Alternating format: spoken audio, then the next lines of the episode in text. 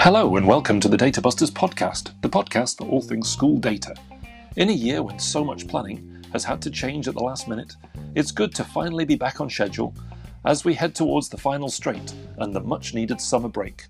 With books in the bag, reports just about written, and planning for 2021 22 in full swing, we're back to look at what has been happening in the early years foundation stage and what Data Busters need to know now.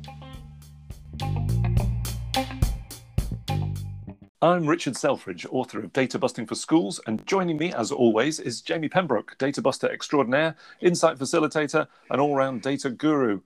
Hello, Jamie. How are you doing? I'm all right, mate. Um, I'm okay. I'm still in my house. Um, Excellent. Not not traveling much. Uh, working from home, but yeah, I'm I'm fine. I'm fit and healthy and well and what have you. So yeah, I'm good. Excellent. And you, uh, again, we've we've we've written a book. We've managed to do things since we spoke last. Wow. Yeah, we did. We did. That was that was the lockdown project, wasn't it? So It we. Uh, we we've written a book, and um, that's all sort of done, and it's gone off to the publishers, and they are going through it as we speak. So Exactly. it's very exciting. To I'm really looking forward to it. January. January 2021 is when we're hoping to get it out to everybody, so which is good. And again, it's a follow up to data busting for schools because again, every time I, I talk to people about data busting for schools, they said, right, this is loads of really useful information. It's good to know these things, but I just kind of need a bit of a how to guide. Um, what should we be doing? And we've been talking about this for such a long time, and we've been we did it pr- prior to the current uh, situation. We were out talking to people about data busting and um, sorting things out in schools, and I'm really looking forward to seeing um, just people putting these things into place. Yeah. You know, I've been working with various schools and mats who've been data proofing in the way which we're suggesting in this new Yeah. book. Uh, it's going to be fascinating to see um, how th- things develop. But as I say, I think we've got a really nice. Um, just a good guide for everybody as to the tools you need and how to use them. I, I think it's like a it's like a sort of philosophy really Hmm. on, on data culture and data collection and data uh, management in in schools um, that uh, even now despite all the, the the the workload reviews and the you know workload reports making data work report and the commission Hmm. on assessment without levels report all those years ago despite all that schools are still many schools still, dr- still drowning in data, aren't they? You're collecting vast amounts and um, not necessarily high quality data. Um, You know what? Why the questions over why they're gathering it, who they're gathering it for, what they do with it, what it tells them. So hopefully, we're going to we're challenging that, and hopefully, it will push schools in the right direction. That's, that's Yeah, exactly. I'm looking forward to talking about that next academic year because obviously from September we'll start talking about it and then we'll put lots of things in place. But we probably shouldn't talk too much about ourselves, although I'm really No. looking forward to it. And I say, if you Yeah, want to yeah. know about it, anybody, do get in touch because Yeah, there's lots of things which we're working on. Um, otherwise, in terms of what's been happening in schools, um, we haven't, because we've been so busy with various other things, and planning this year has obviously been all over the place. Um, but since we last blogged, which was um, in March ish, um, obviously schools have all returned. Um, Yeah. Everybody's back in school, aren't they? You know, there's, you know, they're all they're all learning all the time because that's what's happened. We've got this uh, we've got this road roadmap to ease restrictions. We've been through a couple of steps, three steps now, and uh, it's not quite going to plan at the moment. Um, Well, you say they're all in schools. They're kind of all in and then Did you out. notice the irony? and then out. so, Yeah. which is immensely frustrating and and uh, sort of unsustainable, really. That uh, Mm. you've got so many children out, whole year groups being sent home. My daughter was at home last week, Mm. um, isolating, which was very frustrating, and she was upset about the fact she missed various uh, club activities and what have you. So, yeah, it's frustrating. And the numbers have been, you know, again, without um, looking too closely at them, but you know, the R rate's been up, and people, Yeah, more and more people are Very high. affected, and it's clearly affecting largely those people who haven't been um, vaccinated, which is, you know, people that we are interested in, those who are at school uh, Yeah. and those who just left school. Yeah. Um, and so, yeah, so it is having a huge impact. I think my experience in schools at the moment is we're all just heads down, just trying to get everything done. Let's Yeah. get to the summer and just regroup. But uh, yeah, it's definitely had a, a massive impact. I say the, the, the initial return was pretty successful in, in March, April, but I think because the large, the you know, the Mm. national lockdown was still there.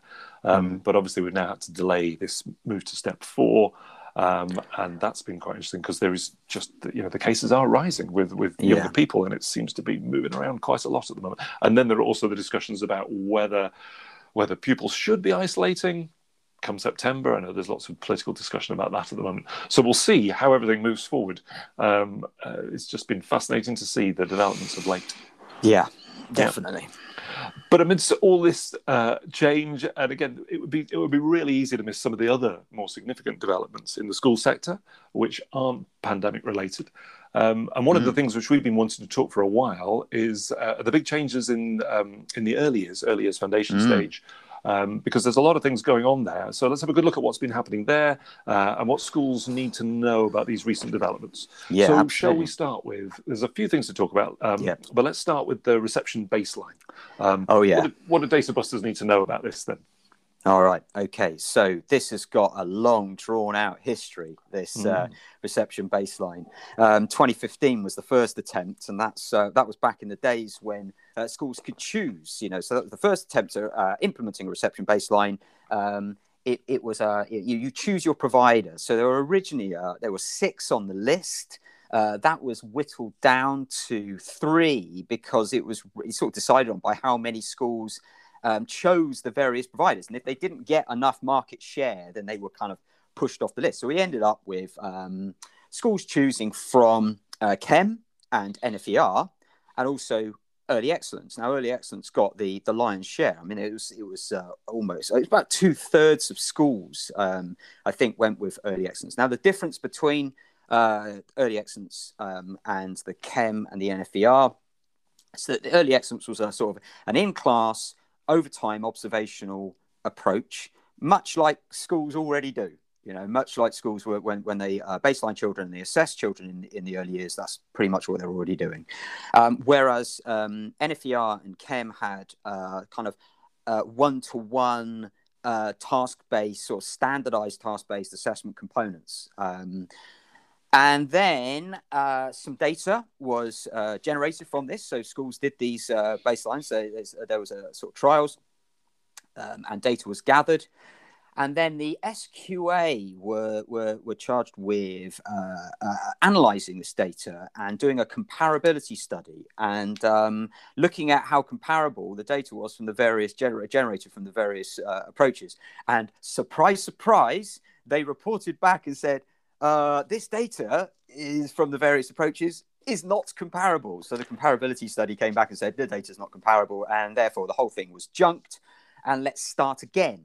Um, so uh, they um, next time round they they specced it out. I think it was a bit tighter this time, and they they specified that they wanted a more standardized approach that was uh, task based, one to one. There was no observational kind of overtime component. Children would be sitting with a teacher or um, a, a, professional, uh, sitting at a table attempting to do these these tasks. A cynic may say that it was uh, it was specs so that uh, schools uh, or that, that uh, early excellence weren't going to be able to. Well, to yeah, I mean, I do wonder if uh, if, yeah. if NFER man- mm. got um, a sixty-seven percent market share in 2015, would it just go? Oh well, then we'll just go with that then.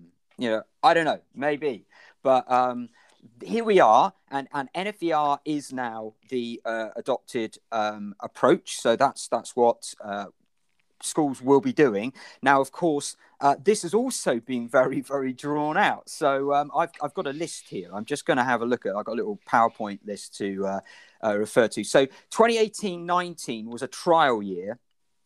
2019-20 uh, was a pilot year. 9,656 seven schools uh, signed up, and 7,046 of those schools submitted assessments for all pupils, so actually completed the assessment. So there were some that just they signed up but didn't do any of it, and some that signed up and did a bit of it. Um, 7,046, excuse me, uh, schools uh, submitted data for all all pupils.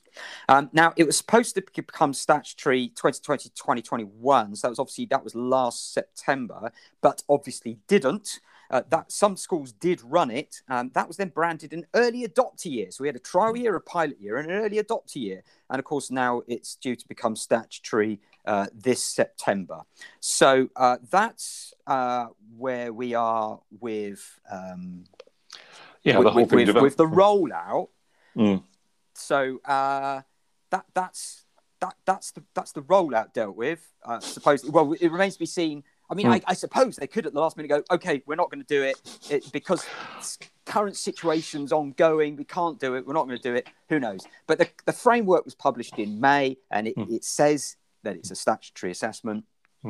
That's that's where we are. Okay. Exactly, and it's uh, and again, it's it's been a fascinating. I say it's been a long, drawn out introduction. It's taken you know six years to get to here, um, and Yeah. so it is going to be introduced in September. Um, and I think that's given a, a lot of us who have taken a really good look at it time to think about. Um, you know whether it's whether it's going to improve the situation we had before because again it's worth saying why it was introduced because Okay. uh, you know these things don't come out of nowhere it was and so it was introduced for all kinds of interesting reasons wasn't it because of all the Ah. anomalies that were happening and Right. you know perverse incentives So this, as uh, data busters, this is probably what we're most interested in, right? Mm. Why are they doing this? Mm. What data will it generate? What data is that going to be used for? Okay, Mm. so uh, I think now this is off the top of my head, and this may well have changed, but um, uh, there was it, it's out of 45 marks. So the last time I looked at for that may have changed. Okay, but let's go with that. It was out of 45 marks. Uh, so it's 45 total on offer. And I think children ha- would have to attempt at least 26 marks worth of the assessment. So uh, just over half of it they'd have to do. There are discontinuation points. So if children, you know, are not uh, coping with it, they can't do it. Um, then, then they can uh, stop. I, I believe that they don't have to do it all in one go. So they can come back to it, but don't quote me on that. Someone I'm sure will, will come back to. it. We'll, we'll have to check that that later. But there are discontinuation points where a teacher can just decide, or, or whoever the person is that's running the assessment, can just decide, right, that's it. Mm. We'll, we'll stop that there. Uh, it is scripted. Mhm. So the questions that are asked, it's set up in a certain way. It is a standardized assessment. No, it's not a standardized assessment like a, an NFER paper or a SATS test, but it is a standardized assessment that it, you have to set it up in a particular way, and all children will attempt that uh, task in a particular way, and that it is scripted. So the question you ask, um, you have to ask from the script. Um, and then you record whether a child has met or not met, uh, sort of uh, achieved or, or, or, or not achieved that that task of done it. So it's it's uh, um, you know Hmm. that that's it. Um, now, one of the controversial aspects of, of, of this is that schools will not find out what the scores are from this uh, from this Mhm. test. Yeah, it'll be So they- black they still use maintain- the, uh, the jargon exactly. It's stuck in a black box. You don't get it from Yeah, them yeah, taking yeah. out four five um, until it's opened later when it's used in the um, accountability network Yeah. framework. Mm. So, so the DFE maintain they're not going to give access to uh, the, the, the the scores, um, which is really controversial. Now, I know that you, you'll talk about this in a minute. It is controversial in that it means that there is a different approach to primary schools than there is to secondary because we're, we're not we're not black boxing uh, SATs results. We're not Mm. saying to secondary schools you don't get the key stage two scores, but primary schools won't get the um, reception baseline scores. Okay, so there, there's there's one thing. Now, some schools said to me, "Oh, well, it doesn't matter because we'll we'll know if they've um, they've achieved it or not because we've got to tick that on the computer when we ask them the, the if we know if they've done it, we record if they've done it, yes or no. But but the tasks are weighted, so you could say yes or no. So you could have a raw score. You go, yes, they got that one right. They got that one right. They got that one right. They didn't get that one. They didn't get. They've got 28 out of 45, right? Well, you don't actually know because they're weighted. So the tasks are, are weighted. They've got different scores assigned to them. So therefore, you don't actually know what the true score is. You just can ca- uh, you can tally. And that's the raw kind of thing score. that schools might try and do, try Yeah, and will. interpret the results. Yeah, yeah, yeah, because they they, want to try and get some information from it. But again, from a data busting point of view, we would advise, you know, the, the reason why you shouldn't be doing that is because you don't know what the weightings are, and therefore Yeah. what you're probably going to do is spend a lot of time not gathering any information, and it's actually more likely to misdirect what you're doing. So you shouldn't do that, you know, because I say because the way things set up. Yeah. So um, there are a few little. Uh, now, of course, we, we, we took the purpose. What we talked about, the purpose of why they're collecting it. They're collecting this for a progress measure. So at the moment, progress in primary schools is measured from key stage one to key stage two, and this has always been a bit odd because key stage one is not the start of um, statutory education. It's it's nearly like halfway through, it's more than a third of the way through. So it's a weird point to start. The other problem is that Key Stage 1 assessment is not uh, standardized and the teacher judgments that um, form the basis of the prior attainment groups are very, very broad. So there are all those sorts of issues around there, and you know we'll we'll have all those conversations about uh, primary schools uh, maybe erring on the side of caution, let's say, not having too many children level three in the past, maybe not having too many children at greater depth. There were a lot of perverse because... incentives there, weren't there, yeah, for schools yeah, yeah. to to kind of just take a view, and it was all getting a bit Goldilocksy.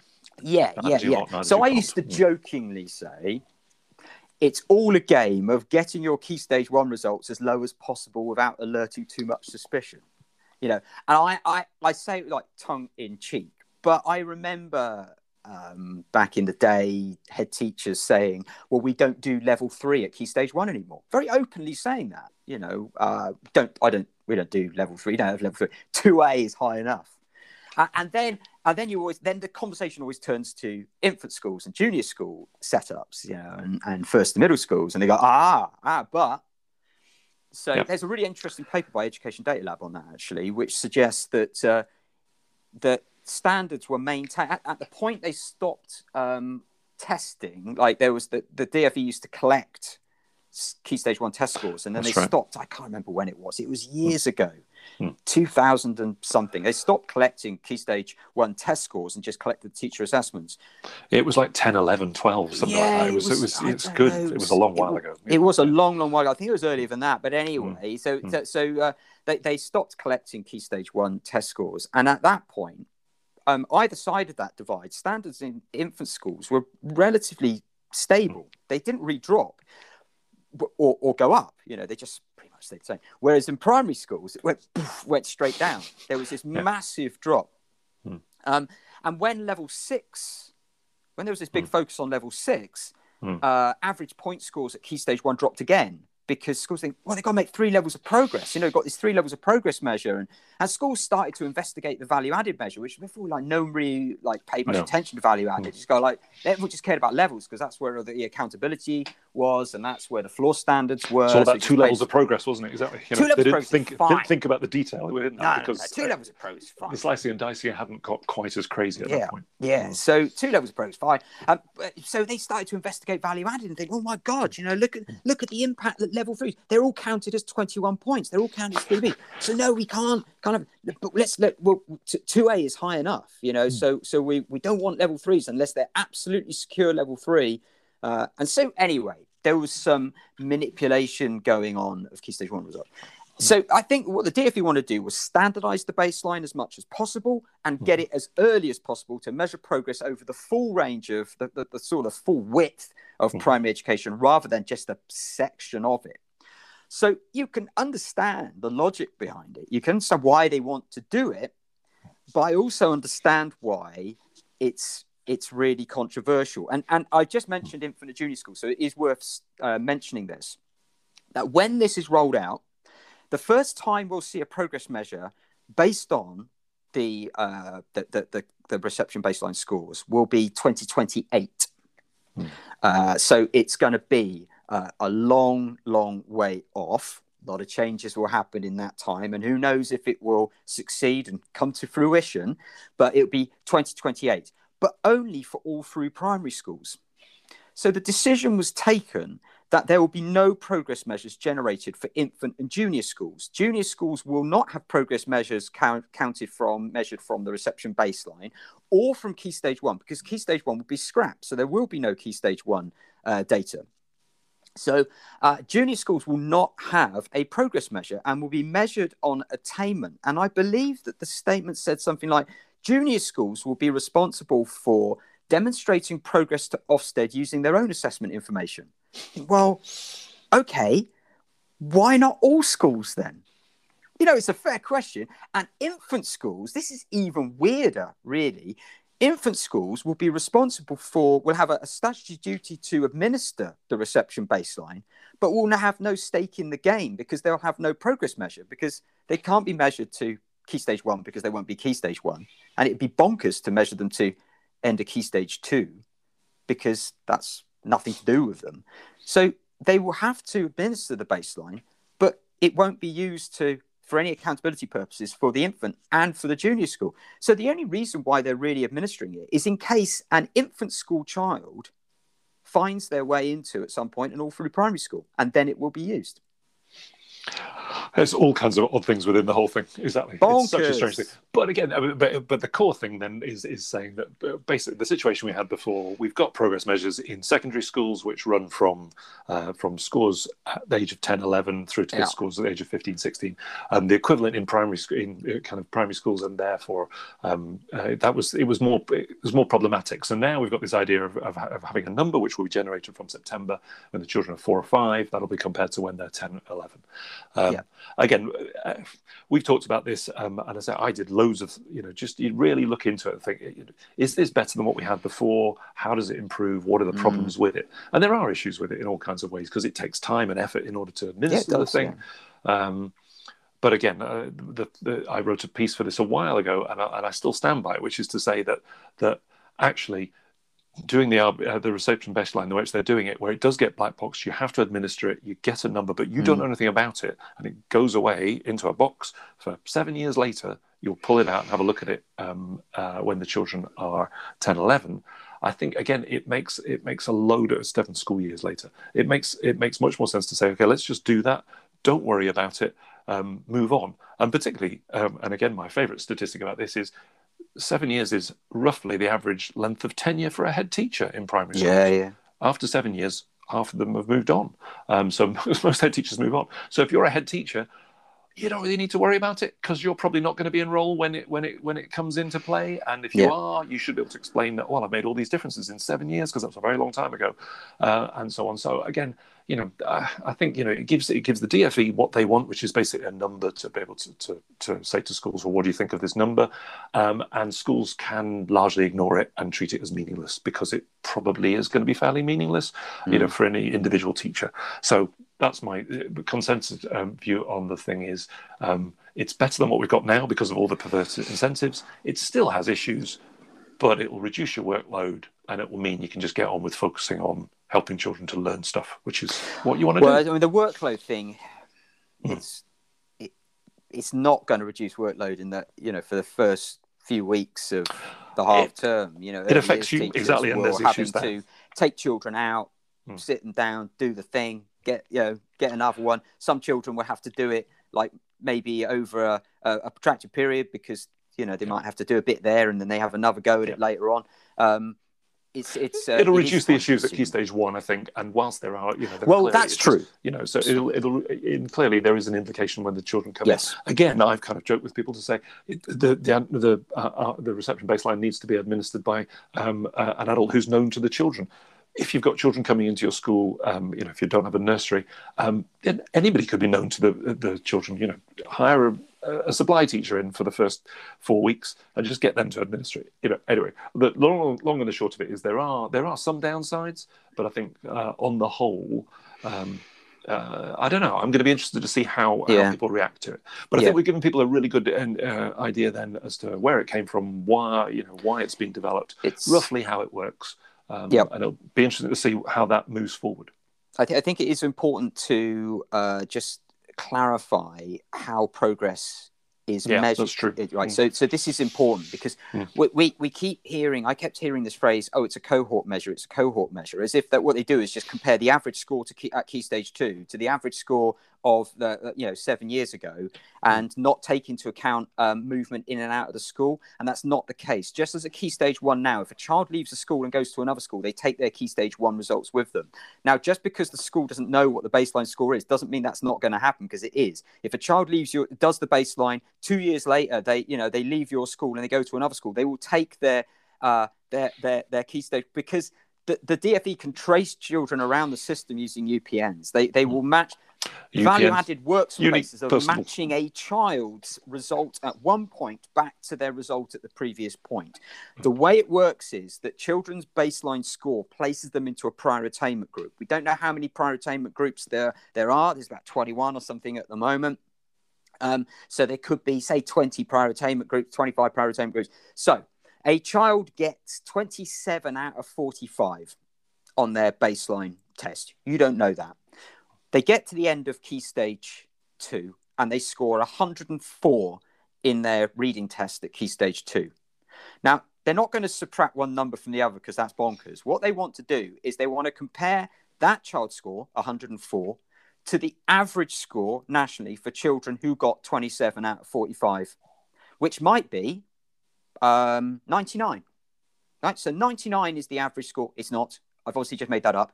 99 is the average score for children nationally. You got 27 out of 45, seven years previously in it. Right, that's the average for the prior attainment group. That's the benchmark. Child gets 104, they are plus five. Another child with exactly the same prior attainment score of 27 out of 45 gets 96. They are minus three.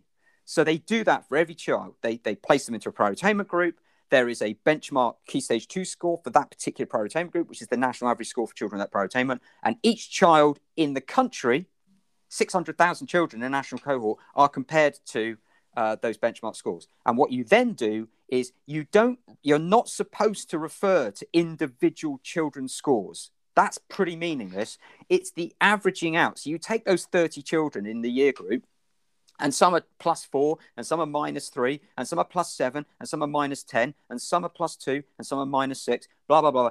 Add them all up, divide by 30. That's your progress score.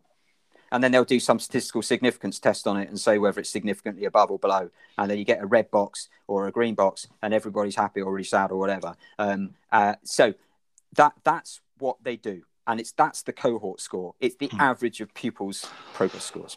Exactly, um, and again, and, uh, and it's worth uh, understanding that that it is that average that uh, that it does it's, uh, it's done at a pupil level and then it's aggregated and averaged. Yeah. Exactly. Yeah. So if a child yeah. arrives in your school in year 6 mm-hmm. Mm. you don't know what their baseline score is. Well, um, to be fair, you don't know what you don't know what any of the children's baseline scores is. You shouldn't do. Although there is some discussion about a, a sort of a narrative overview, which because because, because a lot of people yeah. in schools have said, but we want some information.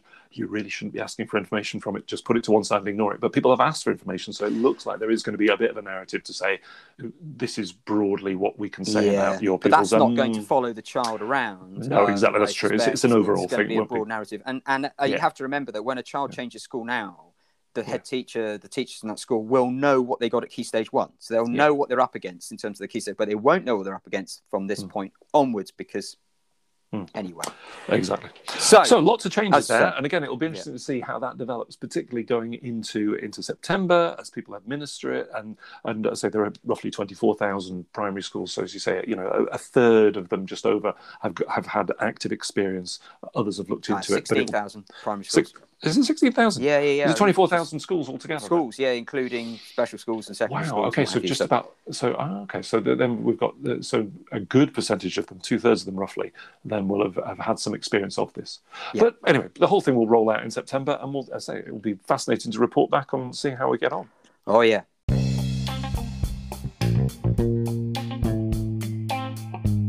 There's a lot more to discuss relating to the early years, including changes to the early years foundation stage profile and keeping track of development in the early years, um, which we're planning to discuss in the next Databusters podcast. But Jamie, it's been very interesting to talk about all of these interesting developments. Yeah, uh, so it's really interesting to talk about reception baseline finally, uh, something we should have probably tackled a while ago, but I'm glad that we've done that. Um, and I know that will continue to be uh, a hot topic, and uh, it's going to be very interesting to see how it rolls out in, in September.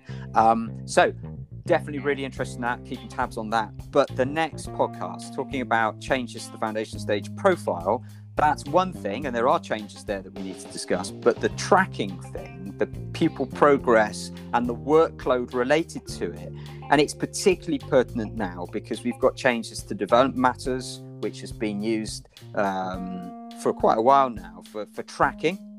And I, I know this is a um, this is an interesting one because what schools have done in order to track pupil progress is not really the sort of thing that we would advocate, is it? So. Uh, Yep, we've got a lot to say as data busters, exactly. Yeah, absolutely. It's quite painful, really, and the workload involved is is, is quite significant with statements and checklists and, and all that sort of thing. Um, I, I think that early years really are, uh, you know are about to have or are having their assessment without levels moment. You know that they they weren't involved in that debate. Uh, you know, five six years ago, not not really because they weren't because national levels and the curriculum levels didn't apply. Didn't but, apply, did um. No. Mm. but but essentially they are using forms of levels uh, and so now it is that moment of reckoning you know like what do we do now and that's uh, that's going to be really interesting to talk about Excellent. So there you have it. The Data Busters podcast is published, uh, well, fairly regularly during the academic year, and it's available on all good podcast outlets. If you like what we're doing, then please recommend us to others. And if you've got any questions, feel free to send in a voice recording, which you can do via the Anchor app, or contact us on Twitter, either at Databusting or at J Pembroke. So until next time, um, we hope our discussions here have helped you to decide what to do. Um, thinking about the reception baseline coming through in September. Best of luck with all of that and keep data busting.